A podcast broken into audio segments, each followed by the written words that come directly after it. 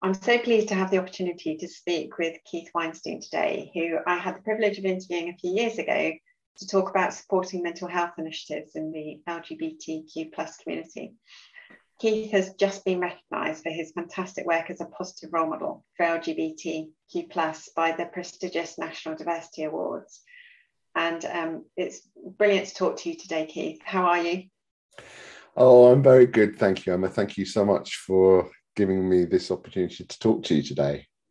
And thank you for that lovely introduction. Yeah, I'm I'm still sort of full of excitement and surprise that uh, at the grand old age of 60, I get you know an award for being a positive role model LGBT. So uh, yeah, I'm, I'm still enjoying very much sort of the comments and feedback that I'm getting from colleagues and friends and family. So yeah, it's uh, it's really lovely to be here. Oh, fantastic! Well, it's it's all very well deserved. I, I love that. I love that you're still so surprised by it.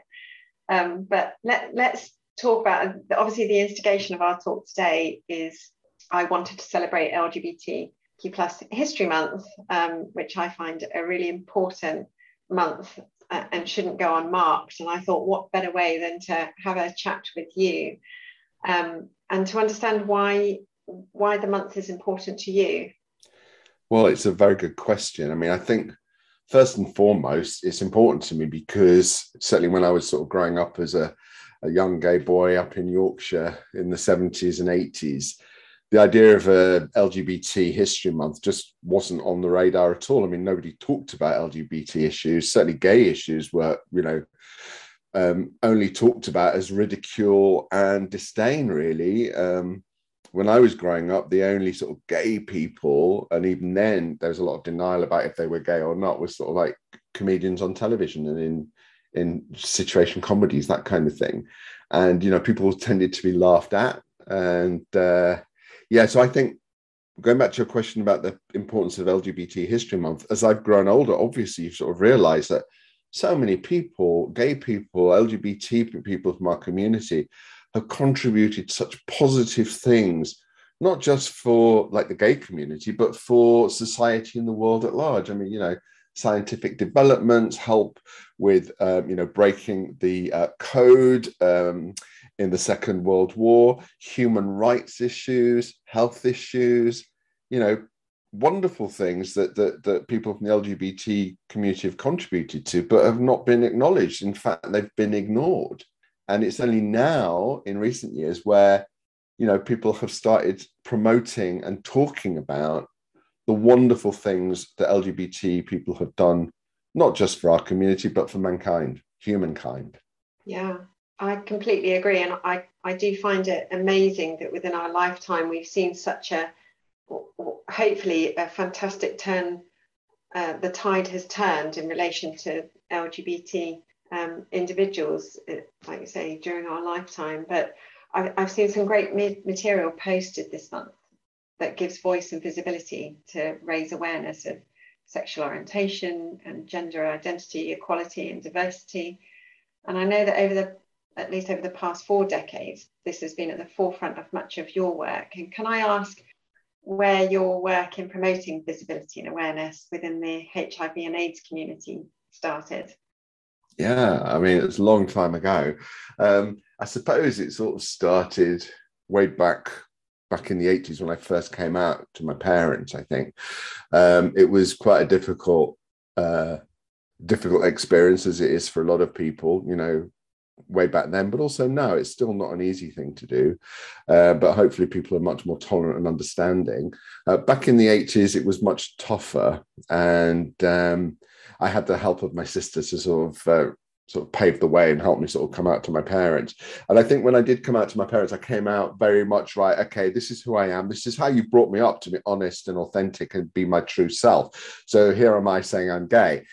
And they didn't. Well, certainly my mom um, reacted to it really, really, really quite badly, and it was really quite difficult. Um, I, had been in a play um, called A Patriot for Me, which is really weird because I'm, I'm, studying at the moment, and this play suddenly comes up in some of the stuff that I'm researching. It's like, oh my god, this is really spooky. But my parents thought that the play that I was in had turned me gay because it was about a gay character, and they thought, oh, it was the play that's turned me a bit, bit queer, basically. But of course, it wasn't. I mean, I think, you know, I've always I've always been different. I've always known that I was different, and certainly at primary school and at middle school, I was bullied and called a puff, and you know all of these sorts of things, and words that I didn't even know because I was a child. I didn't even really understand. Um, so I think there's there, there was um, an innate sort of uh, resilience there for me to sort of stand up and be who I am. And of course, my parents, you know, are partly due to that because the way they brought me up, because they, you know, they had values and um, beliefs, and um, you know, things like truth were really important in my family and being authentic and being your authentic self. So really, I got that side from them, and then of course, I've used it to sort of really, I suppose, fight for other people. You know, I've been bullied. I don't like being bullied. I hate bullies. And so any any kind of bullying, regardless if it's about gender or race or sexuality, I really want to take those things on. As far as getting involved in my the work was concerned, I, I was an actor and um, I spent a lot of time in the 80s unemployed and uh, also having come out um, at the same time as AIDS had sort of raised its nasty little head and I didn't know anything about it. I was completely green, naive, knew nothing. But I saw a little advert in um, a free gay paper, I think it was called Capital Gay, where they were looking for volunteers to help because it was a self help group, but because it was a self help group of people with HIV and AIDS, they were actually dying. People were dying. It was awful. If you in those bad bad days in the 80s, it was awful. And so I thought, well, I've got a lot of time on my hands and um, I also had access to a little van that I used to drive around selling sandwiches. And I thought, well, I could put that to good use because the guy used to let me park the van, let me take it home and park it at home.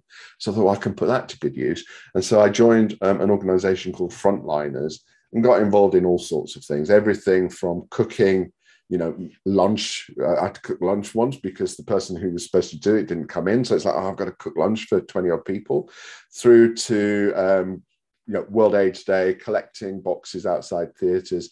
Um, some of the the harder, more challenging things were like collecting um, people's belongings where they died and they, their family wanted to give them away and um, to sort of use for fundraising. I also did a spell of budding as well, where I went into the Westminster Hospital and sort of met this young man for the first time, who was 22. His parents had disowned him, kicked him out. Uh, my parents didn't do that to me, but I felt a huge empathy for this young man who was literally in the last throes of AIDS related illnesses and he was covered in KS lesions and it was awful. It was terrifying.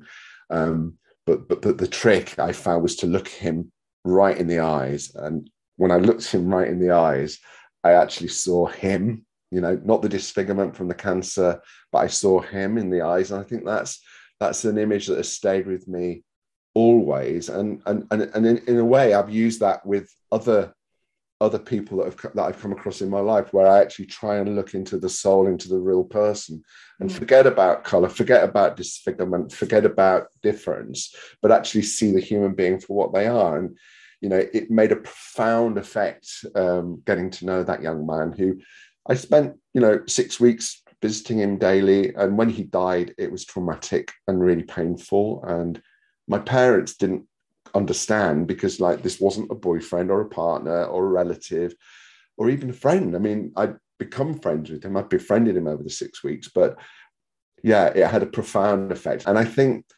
you know, the work sort of that work as a volunteer somehow I ended up working in the NHS uh, for a couple of years and working at the Kobler Centre and the Chelsea Westminster Hospital. And then from there, I was asked um, if I was interested in going to the National AIDS Trust to help um, somebody organize World AIDS Day. And that was back in 1993. And I went for three months, but ended up being there for, well, about 13 years actually um, and organising World AIDS Day right across the country and supporting people with HIV and organisations to actually raise awareness around HIV and AIDS awareness using um, World AIDS Day as a platform to, to do that. Yeah, that's amazing. Um, I remember in the 80s those tombstone adverts on the BBC, which just filled people with dread really and terror as to what was happening and didn't help at all. There was no positive messaging coming out. And it wasn't until later on when um, princess diana lady diana first took that that chap's hand and held his hand and broke down some barriers and fantastic that you've continued to promote you know the positiveness and Um, even even last, I think it was this week, there was a, a photo of Prince Harry uh, getting tested for HIV and urging people to do it, and just saying, you know, we can live with it, but you have to be aware. Those those tombstone adverts. I mean, certainly in hindsight, I mean, I, I would hope that health promotion would never go down that route again. Um, I mean, they were terrifying. They absolutely impacted on my life, impacted on my sex life as well, because it really absolutely terrified me. And in some respects, probably is the reason why I wanted to, to do the volunteering at Frontline is just to understand what the transmission routes were and how I could protect myself and protect others. And I, I certainly learned that from, from men who were HIV positive, who, who literally told me, you know, you sort of sit down and they would explain, you know, what the transmission routes were. Because, you know, back then, as today sometimes people do sort of believe misinformation about you know that kissing um, can transfer hiv you know all of this mythology which is ridiculous because it's the sort of stuff that in the 1930s my mom uh, would, would, would tell me when she thought back to when she was at school the sorts of misinformation and the myths that were, that were around sex. And because you know, also because people don't talk about it properly. You know, it's all it's all well and good to do the seaside jokes and all that kind of stuff and the tongue in cheek, but you know, really people should be talking about sexual activity and also how to keep keep safe and about relationships. And of course, when I was at school, we didn't get any of that. And certainly when Maggie Thatcher came in and Clause 28, all of that um, was completely sort of um, well illegal basically even though nobody was ever prosecuted yeah. and you know although we've had great advances over the last 40, 50 years, we can't be complacent, Emma, because, you know, there are things bubbling away. We can see the sort of transphobia which is happening. And, you know, in my view, if they come after trans people, they'll be coming after other sort of LGBT people as well. And, and so we can never be sort of complacent about that on the Diana uh, bit, I mean, yeah, I mean, Princess Diana did huge amounts for HIV, and I had the privilege working at National AIDS Trust of, of working with her quite closely on two concerts of hopes that we did in '93 and '94. And you know, talk about attention. You know, we didn't really do, have to do very much around you know, getting, you know, encouraging the press to come along because they would. And, you know, you'd get the BBC, ITV, Newsnight, breakfast television would cover stuff it was amazing. And I think, you know, the very fact that we we lost her was a big had a massive impact on National AIDS Trust. But what we have seen in her sons, her legacy, is that both of her sons have done such amazing work and continue to do amazing work. Prince Harry, in particular, as you say, doing doing the HIV testing, because you know there's been a big campaign to remind people that HIV is still around um, and it can, can, still be a risk, but also that there are great medical advances, you know, medical advances that I couldn't have dreamed about when I was working at National AIDS Trust. I mean, when I, I left in 2005 and we were still working, trying to get a vaccine, you know, uh, with Bill Gates and the International Vaccine Initiative. Ironically, you know, the world seemed to come up with a vaccine for COVID. And I know HIV is much more complex than, than, than uh, SARS is. But even so, you know, we managed to get the whole world working on a COVID vaccine. Whereas with HIV and AIDS, we're still working on that, even though we've got amazing uh, medications available now to sort of, you know, keep people well and actually take their viral load so it's undetectable so they can't actually pass on HIV to a partner if you know which is i would never have done that you know back in the 80s and 90s i, I thought i wouldn't see it in my lifetime. And i think you know if i'm honest part of the thing in the back of my brain back in the 80s was that i probably would get hiv and die because that's what everybody else that's what, what everybody else around me was doing and thank goodness you know i'm still here today. And there are still people i know from those days that are still alive uh, thanks to medical science and to medication. And i think for that we've got to be grateful. Definitely.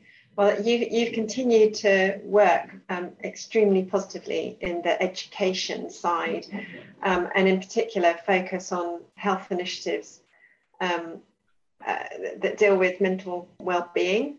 And um, in particular, you co-founded uh, Health Initiatives for Youth, and also now sit as a trustee for Men Talk Health UK. And I just wondered if we could talk about those two organisations well, uh, yes, thank you. I mean, health initiatives for youth. Yeah, that was quite a while. Uh, so we're looking at the late sort of uh, 90s, early 2000s. And uh, that all came about actually because I was doing a World AIDS Day and the theme was around young people. And I really wanted to know what other people were doing around the world. And um, I was given a few contacts, given a contact in, in San Francisco. And this was an organization called Health Initiatives for Youth. And I was actually going on my first ever trip to San Francisco. It would probably be 94, 95, somewhere around that time. And um, I was told you have to talk to this young guy called Clint Walters. He's absolutely amazing. You know, you, he, he's so good. You've really got to got to meet with him. And so I arranged to meet this guy called Clint Walters in a little cafe on Market Street near the Castro. And this young guy comes in. He's over six foot tall, blonde, very American looking. Comes in, opens his mouth, and it's like oh my god you're english. And he was on an, like an exchange visit. Clint was on an exchange visit. And so he was doing some stuff um, working with um, health initiatives for youth. And as it turned out i think he was sort of like researching what he could bring back to the uk i think that was really that was the basis of why he was there.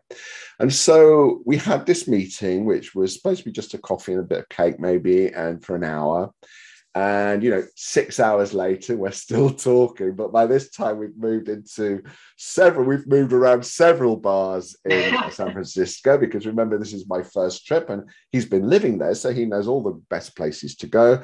And we're standing at the bar and we're having drinks, and he's being cheeky because he's like 18, you know, 18 years of age, and I was probably in my 30s by this time. And um, Clint's story was that on his first sexual experience with an older gay man, unprotected sex, once HIV positive, and he was like 17. And one of the problems being 17 and being a young gay man in England was where do I go for help? And when I do go for help, everybody around me is much older because he's still a kid, he's 17. Anyway, uh, by this time he is 18, probably uh, probably illegal in America for drinking, but anyway, you know, he didn't care. So uh, we'll skip over that bit. It's only just occurred to me that you know he was so young, but you know, getting me into trouble as he often did as we developed our friendship. Often take me out, go to heaven, and all these sorts of places, and get me into all sorts of trouble. But uh, anyway, so I met him, and then I came back to England, and then we kept in touch.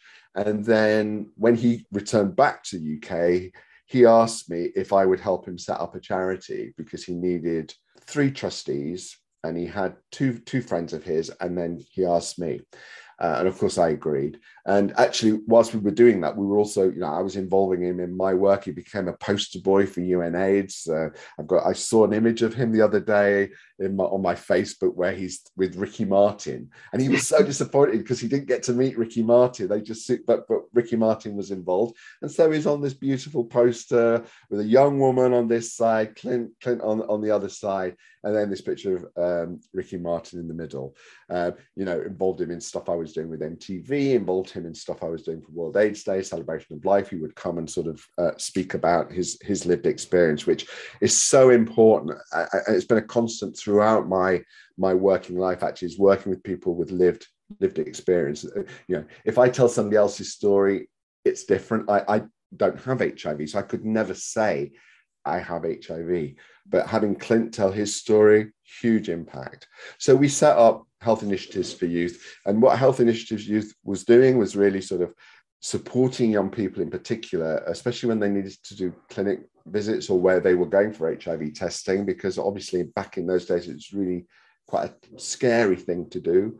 Less scary to do now because you can actually order a, an HIV testing kit online and have it delivered. You can do it in the privacy of your own home if you don't want to go to one of the excellent NHS sexual health clinics around around the country. But we set up this charity, um, but I could only be a trustee for a couple of years because in our articles of association, we'd actually written in that you know the upper limit had to be age 28. And I think it was 28 because it's health initiatives for youth. So it's like, you know, you need to have young people on the board. You need to have young people working in the organization. You need to have young people volunteering and carrying out the message of, of awareness. So, you know, I reluctantly or not resigned, uh, but was still very much in touch and, and, involved in the charity and its fundraising efforts and all those sorts of things. Uh, sadly, um, Clint died quite a few years ago now, and not from age-related illness as well, which was a bit of a you know, ironic really. Um, so had some heart problems, but because he was so fit, he used to play tennis for his county of Oxford, and yeah, I suppose I regard him very much as a as the little brother I never had. You know, that was the the relationship we had. Very feisty, very argumentative. You know, wouldn't do as he was told. we used to fall out about, you know, campaigns that I was doing and why are you doing this and why are you not doing this and we should have more of this and sometimes not always understanding some of the politics behind some of the funding issues that I had to deal with working at National AIDS Trust. But always, you know, we always made up, always got on. And yeah, and I I, I miss him very much. He's got a very special place in my heart. Um, oh, I'm so, so sorry to hear that. I mean, on the lived experience thing as well, just going back to your early uh, thing about Prince Harry and Prince William. I mean, one of the things that, that Diana could never do, and she was a fantastic um, ambassador, she could never say, I know what it's like to be HIV positive, because she wasn't. What's interesting about Harry and William is that, you know, in recent years, they've talked very openly about their mental health problems, which is amazing mm. because that's what I've been doing in my work for the last sort of uh, 12 years when I was working at Mind on Time to Change was supporting people with lived experience to actually speak about it and to be open about it. And that's exactly what they, they do. They talk about their own mental health issues quite openly. And, you know, as role models and inspirational leaders, what a wonderful thing for them to do. But, you know, also there are thousands of people right across the country, myself included, because I talk about you know how my mental health was you know has been really impacting when my father died for example i mean i thought i was going crazy you know mm. thankfully i had a very supportive gp and i went and talked said this is how i'm feeling this is what's happened um, referred me to uh, for psychological tests the psychiatrist says you're grieving you know this is this is grief that you're dealing with and I did a, um, a course with Cruse, some therapy um, with with Cruse. I had some medication for a little while just to help me with some of the anxieties and fears that I was feeling. But you know, the fact that I can share that openly and not have any kind of shame because I have a mental health problem, just as I don't have a shame about the mental health problems that are rife in my family. I mean, when you start talking about it, you realize that my mom had mental health problems and there are good reasons for that because of her childhood. My father had mental health issues. My sister has mental health issues. We talk about it and we deal with it and we support each other. And, you know, I think that's been the real strength of the work around time to change and breaking down the stigma and the discrimination, the prejudice that some mm. people have about people with mental health issues. I mean, I've got mental health issues myself, but I know that as a worker, as a manager, it's completely changed the way that I work. You know, with my line reports, you know, I always start my one to ones with, How are you? And if they say fine, I say, No, really, how are you? Because, you know, I just, you know, this is an opportunity to sort of share, you know, are you overwhelmed? Is everything okay? How think, you know, and to have that conversation um, and really sort of support people. I wasn't always like that. I mean, in, in, my 20s and 30s, if I was directing people, I'd be really bossy and telling people and, and having no compassion or empathy for why why why are you late? Why have you, you know, you should you should be on time. Why aren't you delivering? But you know, over the years, I've learned that a that's no way to treat people, yeah. full stop. And also I have to have empathy and compassion. I've worked with people who sometimes have phoned me on the way to a big event and I'm really counting on them to be at that event but they've said I can't come. I'm too anxious. i am on the train. I'm going to have to go home. Now, there's no point in me saying, "What? You know, how dare you? You've you've really let me down." It's like I have to accept they're having a problem. In the same way, if they sprained their ankle or they broke their leg or they, they twisted their, their, their arm, yeah, you have to be supportive and also not make it worse by making somebody feel guilty because they they, they feel unwell you know? Mm-hmm. and it's about supporting them. And uh, so i know that this stuff works and i know that it's changed changed me as a manager. And i would never go back to that old way. Yeah. always not the way to treat people for a start. You know you've got to treat people with compassion understanding and caring. And and when i say ask them and ask them twice i've got to be prepared as well to listen to listen to the response and being supportive. You know, I'm not a mental health expert. You know, my stuff is around communications, production, events, writing, all of that kind of stuff. But what I can do is actually listen and maybe make a few suggestions of how you know you might want to try this you might want to try or, or, or more importantly this is what i do to manage my mental health so i'm not foisting anything on anybody all i'm doing is sharing my lived experience in order to help you yeah i i love the intersectionality here between talking about lgbt issues and then reminding people that everybody has everybody has mental health. It's just some people's are good some days and some people's are low some days, and it's it's all about the awareness and breaking down stigma attached to attached to talk. And I do agree that as soon as the royals, the young royals, started talking about their own mental health, you saw a sea change in how people started to approach it, and big organisations got behind them, and you know, particularly in the construction industry, which is a very male-dominated sector. Um, it saw people start setting up talking shops to allow men to come and talk about how they were feeling. Um, That's such a great example, you know, because a couple of years ago, I was asked to go and speak at some construction conference, but it was an LGBT one. And it's like, oh my God, there are gay people, there are LGBT people in building. Yeah. yeah, and there are all these like great big, you know, fabulous looking people in the room. And it's like, oh my God, you know, that was like my unconscious bias was that they'd all be straight that are in construction, they'd all be male, and they'd all be, I don't know, sort of I was going to say builders crack all up, but you know what I mean? That those sorts of stereotypes about builders. And uh, I was able to talk about it and really encourage the kinds of things actually which you're now talking about emma which is about getting people to talk and and and have care on building sites because you know i learned lots i mean you know like suicide rates in, in, in construction absolutely shocked me um, and also mental health and you know that that insecurity of jobs especially i think over the last couple of years where a lot of building stuff sort of stopped or was hampered. You know all of those things can can, can affect people's mental health. You know um, what i've discovered is you know things like divorce or relationship breakdown redundancy you know job insecurity you know uh, losing a parent or parents losing a child yeah. Um, losing a baby that's not even been born. I mean, all of these things can impact so harshly on on people's mental health and well-being. And you know, until we talk about these things, and I think we are talking much more, but until these things are uncovered and, and people can talk and accept, you know, people, you know, people just don't get over things like that. It it takes time and it takes patience and it takes care and understanding for people to get through through those hard times. And you know, I, I, certainly speaking from my own personal perspective, when things are really bad, it, it feels like it will never be over. And there's a phrase that that suicide, for example, is a is a short-term solution for a long-term problem, which I heard from somebody who had, had attempted uh, to take their life a couple of times and then got to the point in their life where they realized that that wasn't the solution, that actually working through it and getting the support of other people to get people through those dark periods. Um, and there will be dark periods. I mean, you know, many people may escape them, but for a lot of people, those dark periods do come. And I mean, that's why we need to talk about mental health in, in, as a preventative measure mm. in order for people not to know that there are sources of help out there. There are helplines, there are people, there are self help groups that can actually help people with their mental health. You do not have to deal with a mental health problem on your own.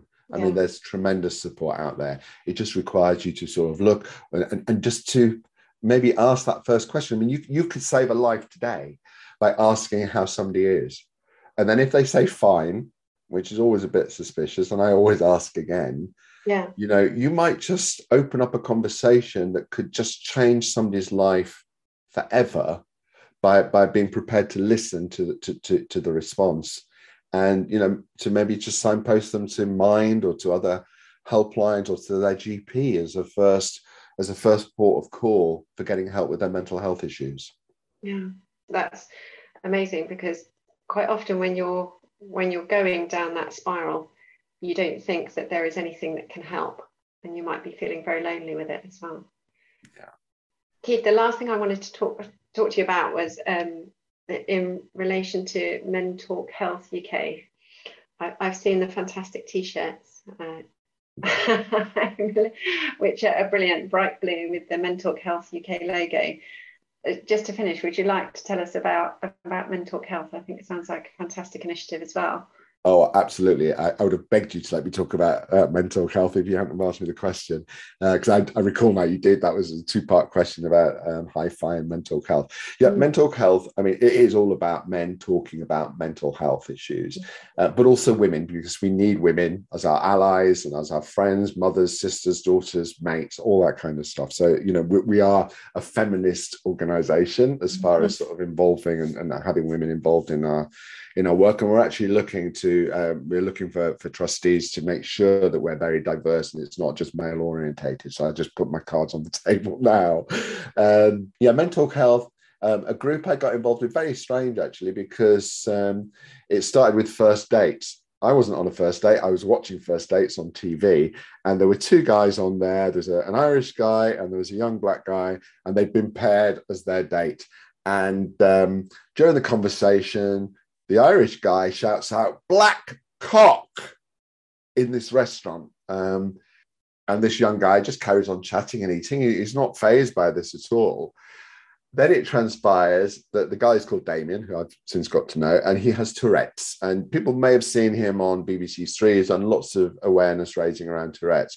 And the young black guy was, was model. Um, they start talking about mental health issues. And I'm watching this at home on my sofa, and I pick up my phone. I try finding this Damien guy, and I find him on Twitter. So I start tweeting saying, I'm watching this first dates program, bloody, bloody, blah. Thank you so much for talking so sensibly about mental health issues. Yeah. Have you heard of Time to Change? Because that was the campaign I was working on. And he said, Yeah, of course I've heard it. And he, he comes back to me on Twitter. It's like, wow, this is fantastic. Comes back to me on Twitter and he says, Yeah, of course. He says, I'm actually training to be a mental health nurse oh wow this is amazing so long story short i keep i keep in contact with this guy and then and i start to follow mental health on twitter and one night one early hours i, I can't sleep and i'm i'm looking at my phone and there's all these tweets coming from mental health about this podcast it's like oh my god they're doing a podcast now at the same time, I was wanting to do a podcast for Time to Change. So I make contact with them. And long story short, I was at City Lit in London where I was doing a podcast course because I've never made a podcast before. And um, so I'm doing this course, and they they happened to be up in London. They said, "Oh, can we come and see you?" And I'm, I'm very grand. And I said, "Oh, well, I've only got half an hour." I said, "You know, I'm doing this course, and you know, if you can fit fit that in, then fine. But otherwise, we'll have to do it another day." Anyway, they did. They came to City Lit. We went downstairs in a little cafe there, had a coffee, and basically uh, Damien and Davey um, helped me with some information about setting up a, a podcast. And in fact, Davey Shields, who is the, one of the presenters on Mental Health Podcast, was my first guest on my first Time to Change podcast. Now, I'd all I, I started doing some fundraising and going down to Brighton, taking part in Pride. Also, they would invite me to their fundraisers where I could have the stage for 15 minutes to talk about Time to Change, which was amazing and then last year they they wanted to become a charity. And again asked me would you become um, they, i think they'd already established the charity. They'd got all the paperwork done but they wanted to expand the board. And they asked me to become a trustee. And i'm now a trustee in mental health. So any opportunity i have wear the t-shirt. Yeah, I, I, was in a thing called the Identity Project, which is a photographic exhibition by Chris Jepson. I wore the mental mental health t-shirt and also on the national diversity awards uh, i also wore the t-shirt on the promote because you know we want people to know who we are. Yeah. and basically uh, we provide to organizations uh, mental health first aid training. So davy shields we employ davy shields now because he's not a trustee. We, we, we, employ him to deliver training. And davy and i uh, uh, uh, have started a podcast series a new podcast series. The old ones are still um, on the website. So if you Google Mental Health UK, you'll come to the website, which has just been rebranded. Re, you know, it's all, all looking shiny, sparkly, and new. And that's where you'll you'll hear the podcast series. You'll hear the whole um, of the back catalogue of, of episodes, but we've also started introducing some new some new episodes so i'm really i just i think it's amazing how karma and how things come around you know how they helped me with my podcast and then i had them on my podcast and now i'm sort of co-hosting the new mental health um, podcast series so and hopefully you know when with covid sort of on the run we get back to normal, we'll have events and activities. At the moment, predominantly around the Brighton, Sussex area, and, and we'll certainly be looking for events and activities to get our volunteers involved in uh, around fundraising. But you know, we've just managed our, our, one of our fundraisers and our, our treasurer has managed to get income coming into the charity, which is amazing. Which means we now can afford certainly for the next six months to a year to employ somebody to work three days a week, which means me as a trustee, you know, I've, I've got my day job, I'm doing a degree, I'm also a trustee. It just means it gives me a bit of a breathing space because we've got somebody who is actively working to keep the charity going. And that's, you know, amazing, really. Well, that that's fantastic. And uh, we're obviously going to send this out as a podcast. So we'll put a link to Mentalk Health. Oh, yes, please. yeah. Thank you. Keith, it's been fantastic to talk to you today. All it's done really is underline to me the importance of just talking, raising awareness, and educating ourselves regarding LGBT issues, mental health issues as well. Um, Can I just say, Emma, as well? One of the things that I, for, for, which I did for LGBT History Month was that I wrote a blog at work, and I was, I, it was very personal. At first, I was just going to focus on some heroes of mine from from gay history, like Peter Tatchell, for example. Mm. But I found myself writing some really personal stuff, and when I pressed the button, I thought, oh my god, what you know, have I, have I exposed myself? Have I, you know? All I can say is that I've had the most amazing feedback from colleagues, both straight and from the cis world. You know, very you know, my chief executive wrote to me saying what an excellent blog. Um, and he's certainly not gay, uh, but gay colleagues did. And I, I would just urge people, you know, to think about those sorts of things moving forward about sharing your honest and authentic self um, and encouraging a sense of belonging in your workplace because that's certainly that's the work I'm, i continue to do in my new workplace where i'm wanting diversity inclusion equity as well as equal opportunities. But also an important aspect for me is belonging. So i feel that i belong in my workplace that i'm not the outsider that i i have felt in other places so I would really encourage people to be brave and to, you know, if they feel like it, to contribute to LGBT History Month or Pride Week or anything like that by sharing some of their own personal story because especially younger people they don't realize that you know back in those days like in the late 80s that you could lose your job lose your home be refused accommodation. You know I've, I've, I've had eviction notices served on me because my partner and I were gay. This was back in the late 1980s. Mm. And you think that's that's so wrong. But when I talk to young people about it, they look at me as if I'm making this up, as if it's something from the Victorian age. And it's not, it's like, no, this is in my lifetime. These are the things that I've experienced. Yeah. So, you know, I just think it helps just to share that. And I think probably that's my legacy and why I was so proud to win the award was because you know I, I, take it into my personal life and my work life. And being a role model you know i don't need to be on the front pages of the times or get an obe or anything like that. It's more about having conversations with people and just changing people's attitudes and behavior sometimes one at a time. Yeah. Sharing stories i think is such a powerful underrated um, part of what we can do to support other people. Absolutely thank you, thank you for sharing yours keith. Thanks, Emma.